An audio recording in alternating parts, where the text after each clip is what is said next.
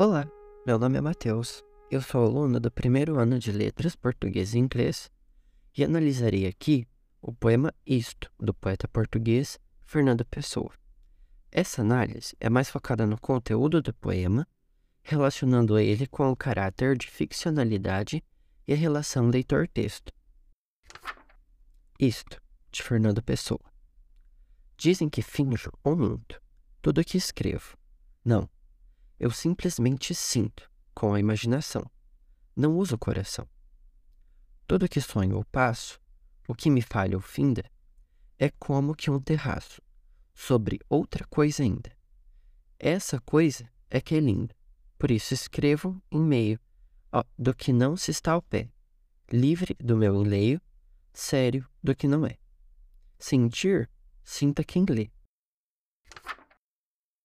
Para entender o poema, vamos começar por partes.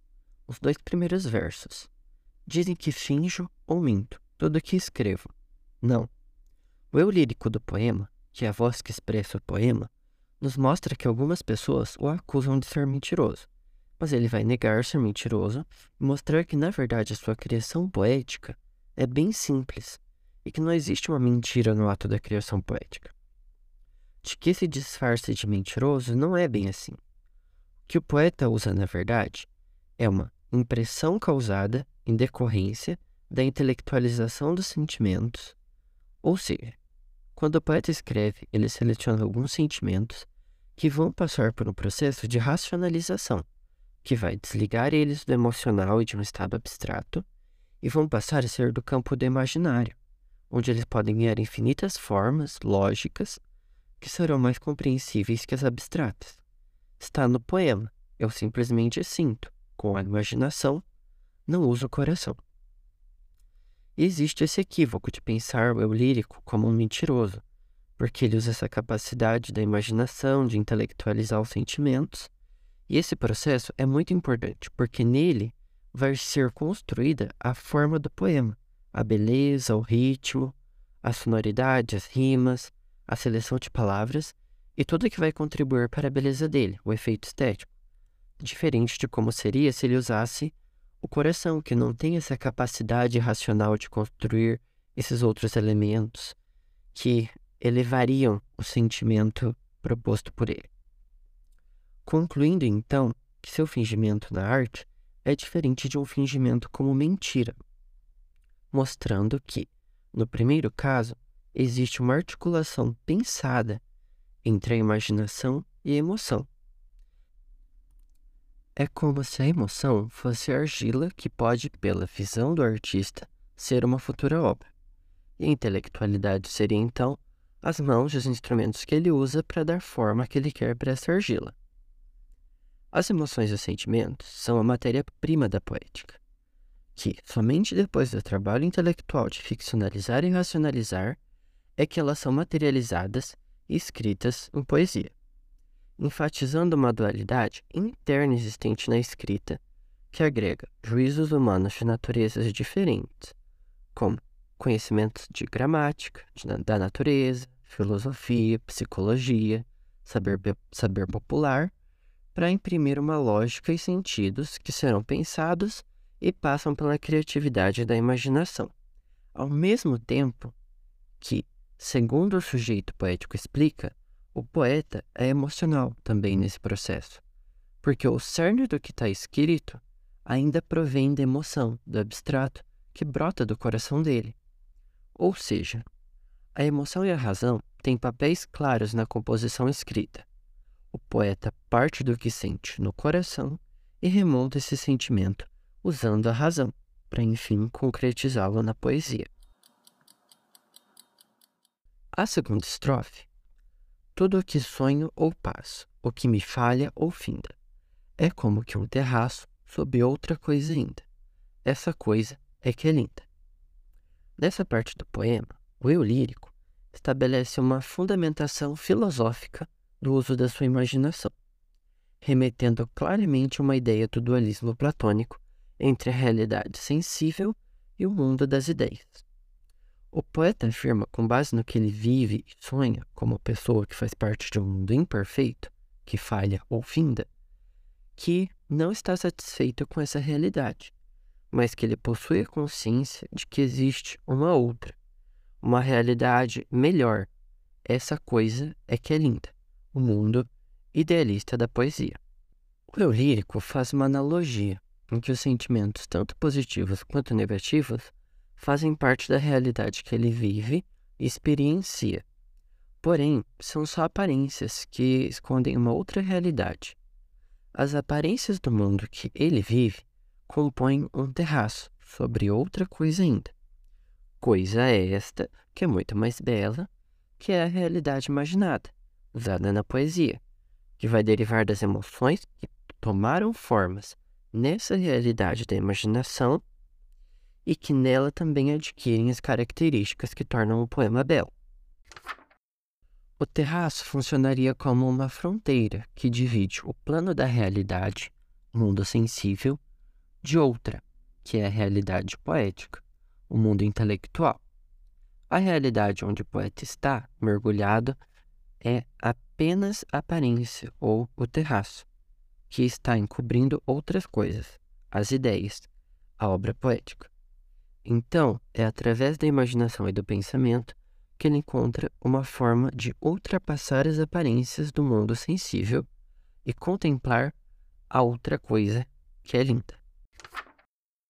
A terceira e última estrofe, por isso que escrevo em meio do que não está ao pé, livre do meu enleio, sério do que não é.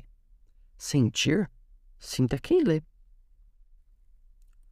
O eu lírico inicia-se descrevendo distante da sua realidade emocional escreva em meio do que não está ao pé. Porque, como já dito nas outras estrofes, é dessa forma que a poesia se concretiza, desprendida da dimensão do coração, do terraço. E através da razão é que o eu lírico liberta suas perturbações emocionais, livre do seu enleio, que, como ele mesmo diz, é por meio do fingimento, sério do que não é. Escrever poesia, então, seria Imaginar, sentir é a tarefa que cabe ao leitor. Aqui nessa estrofe, o eu lírico situa-se entre dois mundos, o plano material e o da poesia, e precisa se libertar do que o rodeia para escrever a poesia. É deste modo que ele faz para se aproximar do mundo das formas puras, da poesia, afastando-se das aparências imperfeições do enleio da sua realidade, sabendo que ela não é o mundo inteligível da poesia. E essa vontade de se afastar do que está ao pé é porque o ato artístico da escrita é feito solitariamente, exigindo que recorra à imaginação, que o afasta das sensações imediatas dos sentidos e dos sentimentos, por causa destes que o enleiam e enganam, restando no papel apenas a forma pura do que ele imaginou e racionalizou. No verso final do poema, temos a exclamação, ironia e interrogação, tudo ao mesmo tempo. O eu lírico reafirma sua ideia, a distância dos sentimentos na hora da escrita pela intelectualização das emoções com a criatividade. Mas agora ele acrescenta um novo inter interlocutor nesse processo, que é o leitor que é o responsável por sentir as emoções que o poema incita. Nessa parte, o leitor acaba sendo um pouco inferiorizado, como se ele fosse apenas capaz de sentir e incapaz de usar a razão, ficando limitado a isso. Mas, por outro lado, é valorizado o efeito do poema sobre quem o lê, a interpretação no ato da leitura. Assim, deixando a função de sentir para o leitor, não ao poeta e o leitor não é o poeta. Em síntese, nas palavras de Carlos Reis, em Leituras Orientadas de Fernando Pessoa, poeta denunciando o poema um erro. Fingir ou mentir parecem designações sinônimas e capazes de designar o ato de escrever poesia. Mas não é assim. Trata-se de recusar a emoção, não usa o coração, e de optar pela imaginação. É desta e do fingimento que provém a poesia e os heterônimos. A outra coisa, aquilo que a poesia fala, está distante do autor real e resulta da construção fingida e comandada pela imaginação, e não pelo sentimento. Este, quando muito, é próprio do leitor e da leitura que leva a cabo. Mas não interessa ao poeta, a não ser como fingimento. E partindo dessa conclusão, veremos que essa mesma tese se aplica à ficção, onde há um acordo entre leitor e autor, o poeta dos textos ficcionais. Quando lemos esses textos, estamos inconscientemente sob esse acordo que nos faz crer no autor e no que está sendo narrado, mesmo sabendo que é imaginário. Por mais que o autor finja dizer a verdade, sempre acabamos suspendendo nossa descrença do que é dito, pois, na posição de leitores, cabe a nós apenas acreditar que aquilo é verdadeiro na ficcionalidade, mas não é real no mundo sensível que vivemos. O poema Isto expõe o quão duvidosa e contraditória é a nossa crença em uma suposta verdade, seja ficcional ou verdadeira. E como a ficção, de alguma forma, é parasita da realidade, até mesmo em cenários não verossímeis, não existindo regras para a proporção de elementos da realidade e fictícios aceitáveis em cada universo ficcional. Porque, por mais distante da realidade ela pareça, ela sempre será lógica, sempre passa por esse processo de intelectualização do que é abstrato e é sempre vamos poder reconhecer pontos da realidade nela que façam algum sentido. Mas o realismo só não basta, ou a validação da ficção através de sua lógica interna.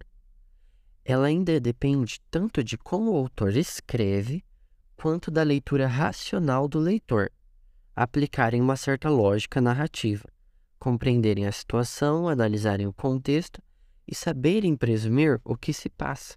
E, consequentemente, por causa do envolvimento e da coerência de sentido na história, é que o leitor também pode sentir a emoção do que ele lê. Porque, em muitos casos, as palavras carregam um sentido implícito. O texto escrito é frio, estático, mas a capacidade humana de interpretar e também de usar a imaginação aliada às emoções é o que concretiza e dá vida às emoções contidas do texto quando alguém o lê. Esse é o papel que cabe ao leitor, segundo o sujeito poético, poema lido.